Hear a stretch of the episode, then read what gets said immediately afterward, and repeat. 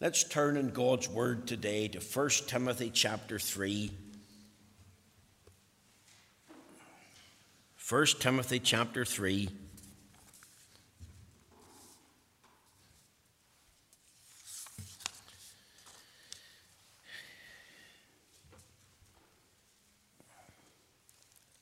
Let's hear the Word of God, reading, of course, from the Authorized Version. 1 Timothy chapter 3 verse 1. This is a true saying. If a man desire the office of a bishop, he desireth a good work. A bishop then must be blameless, the husband of one wife, vigilant, sober, of good behavior, given to hospitality, apt to teach, not given to wine, no striker not greedy of filthy lucre, but patient, not a brawler, not covetous, one that ruleth well his own house, having his children in subjection with all gravity. For if a man know not how to rule his own house, how shall he take care of the church of God? Not an office, lest being lifted up with pride he fall into the condemnation of the devil. Moreover, he must have a good report of them which are without, lest he fall into reproach and the snare of the devil. Likewise, must the deacons be grave, not double tongued, not given to much wine, not greedy of filthy lucre, holding the mystery of the faith in a pure conscience. And let these also first be proved. Then let them use the office of a deacon, being found blameless. Even so must their wives be grieved, not slanderous, sober, faithful in all things. Let the deacons be the husbands of one wife, ruling their children and their houses and their own houses well. For they that have used the office of a deacon well purchase to themselves a good degree and great boldness in the faith which is in Christ Jesus. These things write I unto thee, hoping to come unto thee shortly. But if I tarry long, that thou mayest know how thou oughtest to behave thyself in the house of God, which is the church of the living God, the pillar and ground of the truth. And without controversy, great is the mystery of godliness. God was manifest in the flesh, justified in the Spirit, seen of angels, preached unto the Gentiles, believed on in the world, received up into glory. Amen. We know the Lord will stamp with his own approval and blessing this reading of his own precious and infallible word. Now, my text this morning is taken from 1 Peter chapter, or 1 Timothy rather, chapter 3, verse 15. It reads as follows But if I tarry long, that thou mayest know how thou oughtest to behave thyself in the house of God, which is the church of the living God, the pillar and ground of the truth. Now, I'm entitled this message today, the genius of Presbyterian church government. Now, as I've announced, in a few weeks' time, the congregational membership of this church will meet together for the purpose of electing two additional elders and electing another committee. Our election date is set for the 8th of March. It's a Wednesday night. Do plan to attend. Now, already we're told that the current session and committee, that elections to office can be a very blessed experience. A time when God's people are filled with a sense of unity and purpose. And remember, we read in Psalm 133 Behold, how good and how pleasant it is for brethren to dwell together in unity. It says in the scripture, For there the Lord commandeth the blessing, even life forevermore. And there can be, even in the midst of an election time, an experimental tasting of the blessing of the Lord. So, so that's one experience, and I've already told that to the current session and committee. An election, on the other hand, can be a very bitter, divisive experience. And the stories of even local church history is littered with horror story after horror story of how things can go wrong in church elections and real breaches are caused and damage done to the name of Christ and the well being of His church. So, in light of our forthcoming election, I'm going to preach on the subject of serving the Lord as an office bearer in the church of Jesus Christ. Now, it's my intention to spend this week and the two following Lord's Day mornings on this subject. Now, rather than jump straight in and deal with the office of the elder or the office of the deacon, I'm going to set forth what I believe can rightly be described as the genius of Presbyterian church government. I'm going to use this text thinking of these words, that thou mayest know how thou ought to behave thyself in the house of God, which is the church of the living God. Here's a text that underlines the importance of the church. And it mentions the word house, it mentions the living God, it mentions the pillar, it mentions the foundation. Three things this morning. One, the scripturalness of Presbyterian church government. If you think of these words, Paul is writing to Timothy. Timothy is the pastor, the teaching elder of the church at Ephesus. He has many things to contend with. One of the things that he has to contend with is that there's some in the church of Ephesus who despise him. Imagine that, despising the, minister because of his youth. And Paul writes, Let no man despise thy youth. He encourages him to be an example uh, to them. And it's hard to believe that there's men in the church would despise and have no respect for and no confidence in the man that God has gifted them to be their pastor. But it happens. And it happened in Timothy's day. And Paul is writing to encourage and, and help young Timothy. So, do you think of Timothy laboring and pastoring there in Ephesus? And Paul writes, and he says that thou mayest know how thou, thou oughtest to behave thyself in the house of God, which is the church of the living God. Now, think of the meeting for public worship. There can be and is no doubt that it's God's will that his people meet together for public worship, especially on the Lord's Day, but also at other times throughout the week midweek and weekend services. Now, that doctrine, the meeting for public worship, is fundamental and basic to the Word of God. God's people must meet together every week to worship God. And to worship God in the name of our Lord Jesus Christ in a very public fashion. Remember what we read in John 4 and 24 God is a spirit, and they that worship him must worship him how?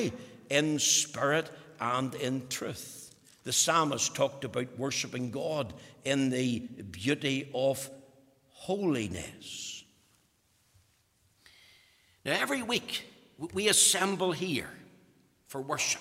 And in that worship, we offer the sacrifice of praise. Bible calls us, Praise ye the Lord. We're called to praise Him. It's important. That's why we sing the Psalms, sometimes from the paraphrase. That's why we have a hymn book section uh, called, for want of a better term, the Hymns of Zion. And we do it individually. We stand to sing. And we do it collectively as a local congregation. And that, that is part of our worship. And not only that, but we offer the sacrifice of prayer. We have a prayer of thanksgiving to start the service, asking God for His presence and help. And then we have a prayer of supplication, known as the offering prayer or, or the intercessory prayer. And we pray for a number of individuals and pray for a number of things. And that's very important. And you say amen. Even if you don't do it out loud, you, you say it in your heart. We also gather here to preach the word. 2 Timothy chapter 4, verses 1 and 2 uh, tells us uh, this I charge thee therefore before God and the Lord Jesus, who shall judge the quick and the dead at his appearing and his kingdom. Preach the word. Be instant in season, out of season, reprove, rebuke, exhort with all long suffering and doctrine. And there has to be a listening to the word of God. And there has to be a learning from the word of God. And there has to be a leaning on the word of God. And there has to be a, a living out of the word of God. And that's all very important. And then, of course, in the service, we present ourselves. our hearts. We give of our tithe. We give of our talent. We're, we're trusting the Lord. There's also the performance of the sacraments. Now, why do we do that? Because the Bible tells us where two or three are gathered together in my name, there am I in the midst. Christ is present here. Matthew 18, verse 20. And over in the book of Hebrews, in Hebrews chapter um, 10 and verse 25, uh, Paul exhorted the Hebrew Christians in this wise Hebrews 10 and 25, not forsaking the assembling of ourselves together as the manner of some is, but exhorting one another, and so much the more as ye see the day approaching. Not to forsake the assembling of ourselves together. You see, public worship is ordained for God, and there's a meeting for the public worship. I was asked the question not so long ago should we go to church? And the answer is yes. Why? Because public worship is ordained of God. Here's two references in the New Testament Matthew 18, verse 20, Hebrews 10 and verse 25. You see, in that question, young people, should you go to church? It all comes down to whose voice you're going to listen to the voice of the atheist, the voice of the agnostic, the voice of the evolutionist. You see, they would say no. Why? Because they don't believe that God exists. Their mindset is God is not real. The psalmist said, The fool have said in his heart, There is no God. And these are atheistic fools, agnostic fools, evolutionist fools. The Bible isn't full of errors. You see, I want to ask who made the atheist and the agnostic and the evolutionist? Who made them an authority over the children of man? On what basis do they offer such advice? On what basis do they pronounce such foolish counsel? Are they pretending to be wiser than God? Are they saying that mankind should set aside the truth of God's word? God's word stands forever. It is forever settled, settled in heaven. No, you should listen to God's voice. You should listen to the voice of the Lord Jesus. And this is what he said Where two or three are gathered together in my name, even the smallest number of two and three, I am in the midst. And Paul's advice, if we listen to him as a holy apostle inspired by the Spirit of God, not to forsake the assembling of yourselves together, as the manner of some is. Even in the first century, some had left off attending the house of God on the day of God. And you know, sadly, in Northern Ireland, we have to plead with people to attend the house of God on the day of God, to worship the living and the true God, and to attend to the Word of God. You see, here's the problem that's surrounding our wee province. Many people, I'd say, from the Protestant community, loyalist community, unionist community, have stopped attending the house of God on the day of God. And I want to say this morning that we have to call them to repent. We've got to call them to return. Repent of this sin, this evil. That this is wickedness. Go into the house of God and call on God to have mercy upon you. Many are listening to the foolish voice of the atheist, the agnostic, and the evolutionist. Should we go to church? No, well, let's not bother. You see, it's not cool to be seen to be going. But we need to come back to this something that's fundamental. Public worship is ordained of God. And as creatures who are dependent on God, for in Him we move and live and have being, we should come on the day of God and present ourselves before the Lord and, and learn about who He is and learn about our sinfulness and repent of that sin and, and seek to get right with God. And then, of course, there's some foolish voices among the saints, even in the church, among the professing saved people. Don't be going to hear him preach, he's too long winded. I only preach for about 35 minutes if you actually follow the time. So don't think I'm long winded. I'm certainly not keeping you here preaching for an hour, as the manner of some may be. But the problem with those that saying, don't go to hear him because he's too long winded, those individuals, their heart may not be right in the sight of God. They, those are individuals who may not be gospel greedy. They may be happy with a light bite. And what amazes me is this they could sit and watch the television for an hour and a half or two. They can go to a concert, two or three hours. They could go to a football game. I don't know how long it lasts. Was it last uh, at least two hours? A rugby game. You see, fundamentally, what they're not considering when they say these things is is my heart right in the sight of God? Am I saying it in the right attitude? See, I've heard others say, but you have to dress up to go to the Free Presbyterian Church. You don't necessarily have to dress up to go, that's a personal choice. But remember, as you come, you're presenting yourself before the Lord. Suppose you got an invite to meet uh, King Charles. Well, there would be a protocol what to wear, what not to wear.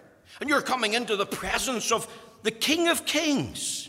You're going to be taken up with the theme, worthy as the Lamb. What about hats? Oh, couldn't go there because it forced me to wear a hat. Well, we don't force people to wear hats. But listen to this if you're going to Royal Ascot, or you were going into a, a, function where the king is present, or you're going to a wedding, well, you wouldn't dream. You, you, you would follow the protocol. You, you would say, well, if they require me to wear head covering, then, then I, I'll wear it at the wedding. I'll wear it at Royal Ascot. I'll wear it in the king's presence. You see, it comes back to this is your heart right in the sight of God? And in Acts chapter 8, remember Peter said to Simon Magus, Thy heart is not right in the sight of God. And just as the atheist heart is not right, and the agnostic, many of God's people who foolishly say these things about public ordained worship, the reality is that their individual heart is not right in the sight of God.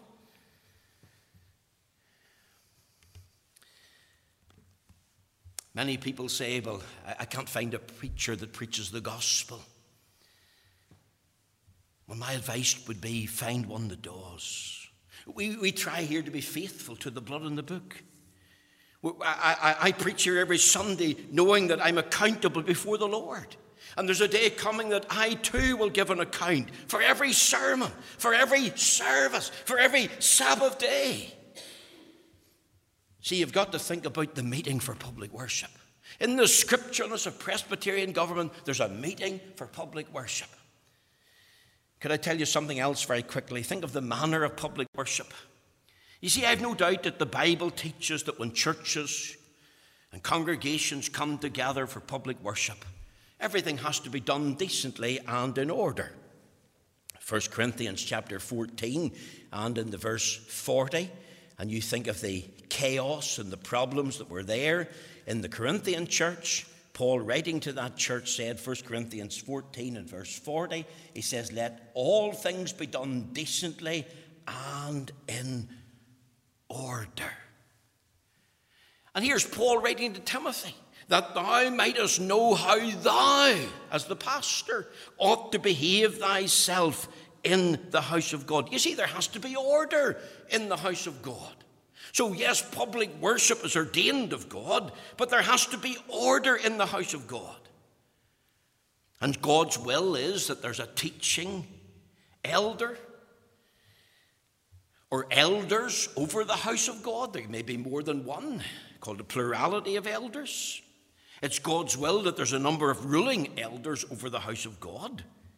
And those elders are chosen and ordained to carry out the spiritual government and oversight of the congregation.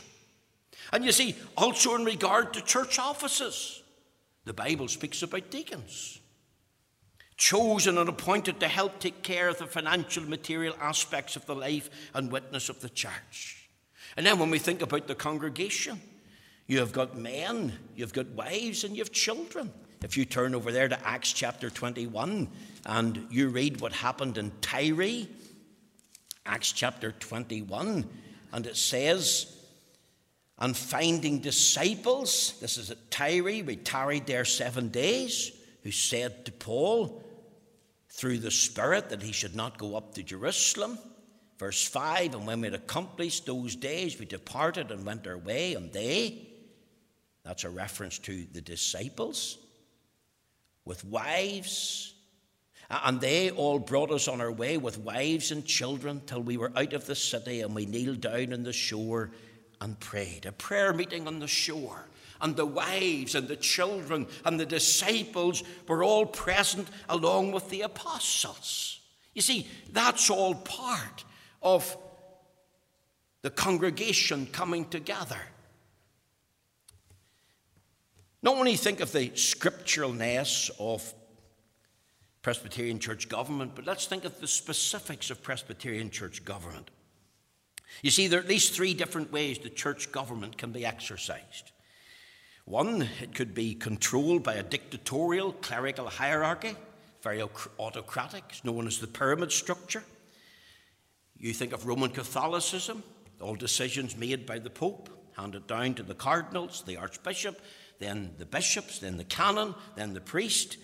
So the people have very little say. What goes on in the life of the parish? It's, it's ruled from the top.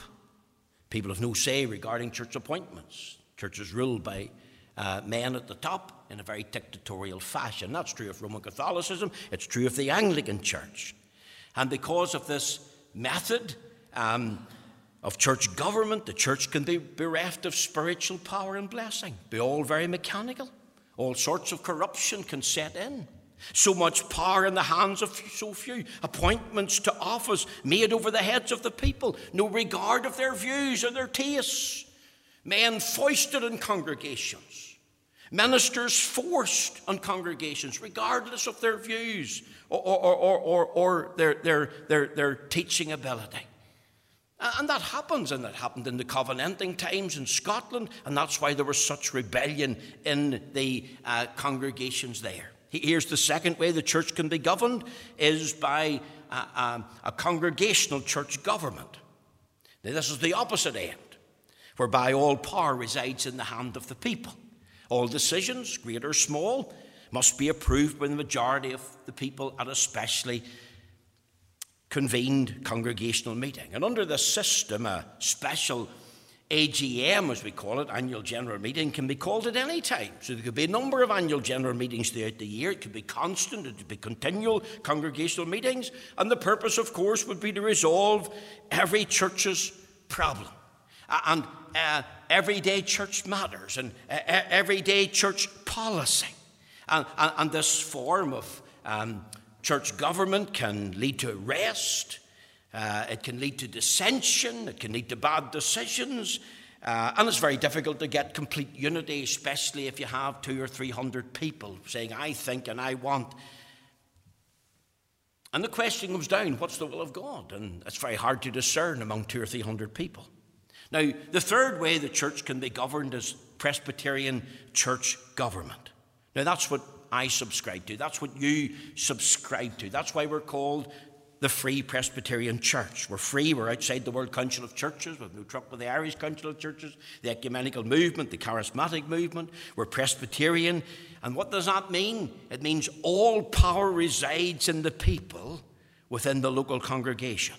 And it's all done democratically in the mind and the will of the people. However, in Presbyterianism, the people delegate responsibility to those of their choice to represent them, to, to serve them in the offices of the church. So, take, for example, the calling of a minister. No bishop can come and impose a minister in the congregation. Not even the moderator could come down here and say to you, You must call such and such a man to be your minister. That minister can't be installed, he can't be ordained without being called at a congregational meeting by the congregation. That man must have the overwhelming support and confidence of the congregation. And in our presbytery, a man needs a two thirds majority plus one. So if you have 60 members, he needs 40 of those members to vote for him at that meeting plus one. Now that's the minimum. We aim to get more than that, but that's at least the minimum. And you see, the offices of the church are all filled in like manner. And that's what this congregational meeting is called for. This congregation will choose from among itself those whom they want to serve in the office of the elder and the office of the deacon. And it's all done in accord with the scriptures of truth. Turn over there to Acts chapter 6 for a moment. Acts chapter 6. Here's the commencement of the office of the deacon. There was a problem in the church. Acts 6, verse 1 In those days, when the number of the disciples was multiplied, there arose a murmuring of the Grecians against the Hebrews because their widows were neglected in the daily ministration. It says then the twelve called the multitude of the disciples unto them and said, It is not reason that we should leave the word of God and serve tables. Look at verse 3. Wherefore, brethren, look you out among you, underline that, seven men of honest report, full of the Holy Ghost and wisdom, whom we may appoint over this business. Do, do you get the picture there? There's a dispute, a problem in the church. And how's it resolved? The apostles said, Look ye out among you seven men of honest report, full of the Holy Ghost and wisdom, whom we may appoint over this business. Notice the procedure. Here's the need for deacons. Well, they just didn't appoint seven men. Had they the power to do that? They could have had, but they didn't take that power to themselves. The apostles didn't do the picking. They said to the brethren, Wherefore, brethren, look ye out from among you. The responsibility was left with the disciples in the church at Jerusalem. The, the disciples made their choice. The congregation did the looking, did the picking, did the choosing, and the apostles did the appointing. Now turn over there to 1 Timothy chapter 3, verse 1. It says, This is a true saying if a man desireth the office of a bishop, he desireth a good work. A bishop then must be. We'll pause there. Right? Come down to verse 8. Likewise must the deacons. So here's two offices the office of a bishop and the office of a deacon. Now, if you link this scripture up with Titus, in Titus chapter 1 and verse 5, he says, For this cause left I thee in Crete, that thou shouldest set in order the things that are wanting, and ordain elders in every city, as I have appointed thee. If any be blameless, the husband of one wife, having faithful children, not accused of riot or unruly, for a bishop must be blameless and notice the word bishop used in the same context of ordained elders. You see, the word presbyteros and the word episkopos, they're interchangeable in the New Testament. Notice the elder and the deacon. The reference to bishop is the same as an elder. An elder is a bishop, elder's the man, bishop's the office. And then it says in 1 Timothy chapter 3 and verse 10 and let these also first be proved. So here's the picture the deacons and the elders were chosen by the people, and then they're appointed and ordained by the leaders in the church. So the church offices are all filled in a very democratic way. The elders serve the local congregation. The elders also represent the local congregation at presbytery level. And we, of course, in the Free Presbyterian Church, have got the General Presbytery of the Free Presbyterian Church of Ulster. And our presbytery is the highest court within our denomination. And all the elders meet together to formulate the policy of the church government based on the Bible. And we run the church before the Lord, knowing that we're accountable to the Lord. So, from the top to the bottom, from the presbytery level to the local level, we're all under then God's authority. Listen to what Paul says there in Hebrews chapter 13 and verse uh, 17. Obey them that have the rule over you, and submit yourselves, for they watch for your souls, as they that must give an account, that they may do it with joy and not with grief, for that is unprofitable for you. And the Holy Spirit assumes that we're all under authority. And I believe it's God's will for God's people to be in fellowship of a local church under the authority and the guidance of godly leaders in that local church.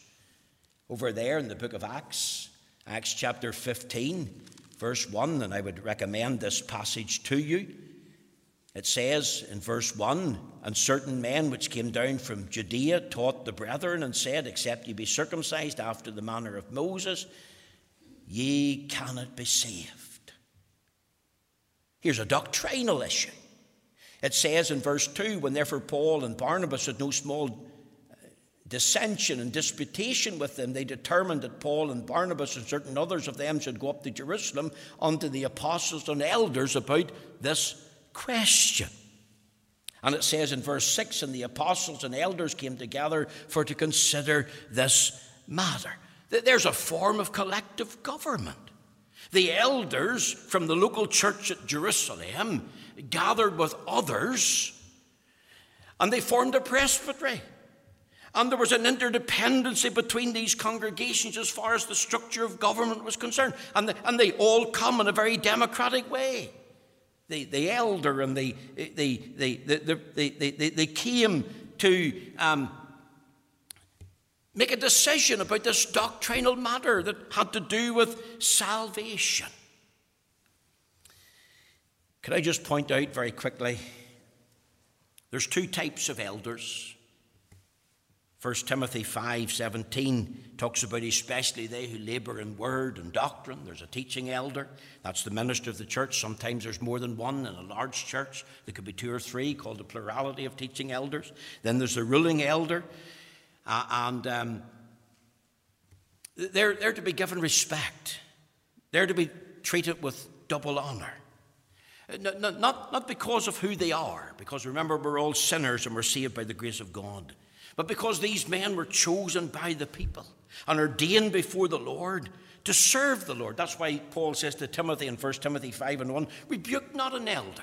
Those that were holding him in contempt and those that were speaking against him and saying hurtful things. These elders were not to be talked down to or despised. These elders to be approached. They were to carry out their duties with humility. And what of his sins?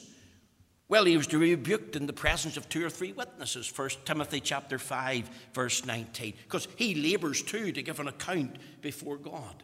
And that's the specifics of Presbyterian church government. Now, let me finish this morning.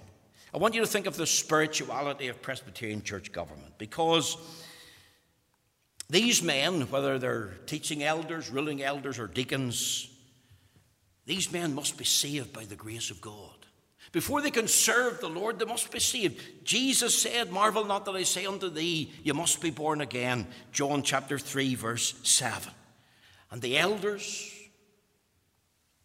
minister, the deacons, they must profess to be saved. They must be able to stand up and give a word of testimony and they may do it with fear and trembling, they may do it with a few stammering words, but they have to be able to give a, a, a word of testimony that there was a time and a day in their life when they came to know Christ as Lord and Savior. So let me press that home.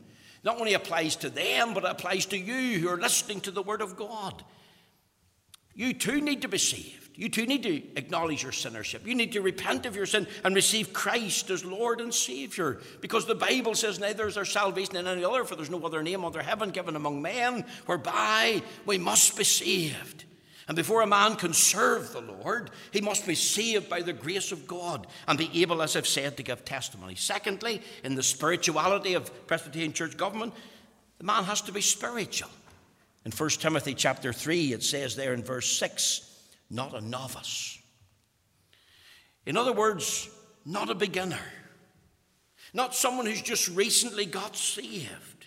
Not a beginner in spiritual matters. He has to be a man of some degree of experience, a man of wisdom, a man of grace, a man who can deal with practical matters. There has to be a, a, a spirituality about him. Let, let me tell you something else about him he has to be a stout hearted man. Mention here is in the context of ruling one's own house, being married, having children. And it says, moreover, he must have a good report of them that are without, lest he fall into reproach in the snare of the devil. He's got to be respected by family, by friends, even by his foes. You see, coming to the house of God and being in the local fellowship of God's people, it's not just a tie of convenience that this individual is engaging in. This man has a, a big impact at a personal level. He has a desire to serve God. You see, if you worship God, you will also want to serve God. The two are linked together. And you'll want to further the cause of Jesus Christ. And you'll not be a free Presbyterian by convenience, you'll be a free Presbyterian by conviction. And you'll be characterized by faithfulness and, and, and loyalty uh, and, and love to Jesus Christ. And all the major decisions that take place in your life, you'll stand by the stuff and truth of God. You, you'll stand up for the cause of Christ. You'll stand up for the Christ of God. You will display a certain amount of stickability. And that means morning and evening when the Lord's day comes, you'll be in your place for worship because worship is ordained of God. And because you're a saved man and you have a degree of spirituality and you want to display that stickability and stout heartedness, then you will be here. And you'll present yourself before the Lord as the Lord gives help and the Lord gives enablement. I'm going to leave it there today. We're going to deal with the office of elder and the office of deacon over the next two weeks. And we'll open up the scriptures a wee bit more and begin to learn as to what God requires and the type of men that God calls for.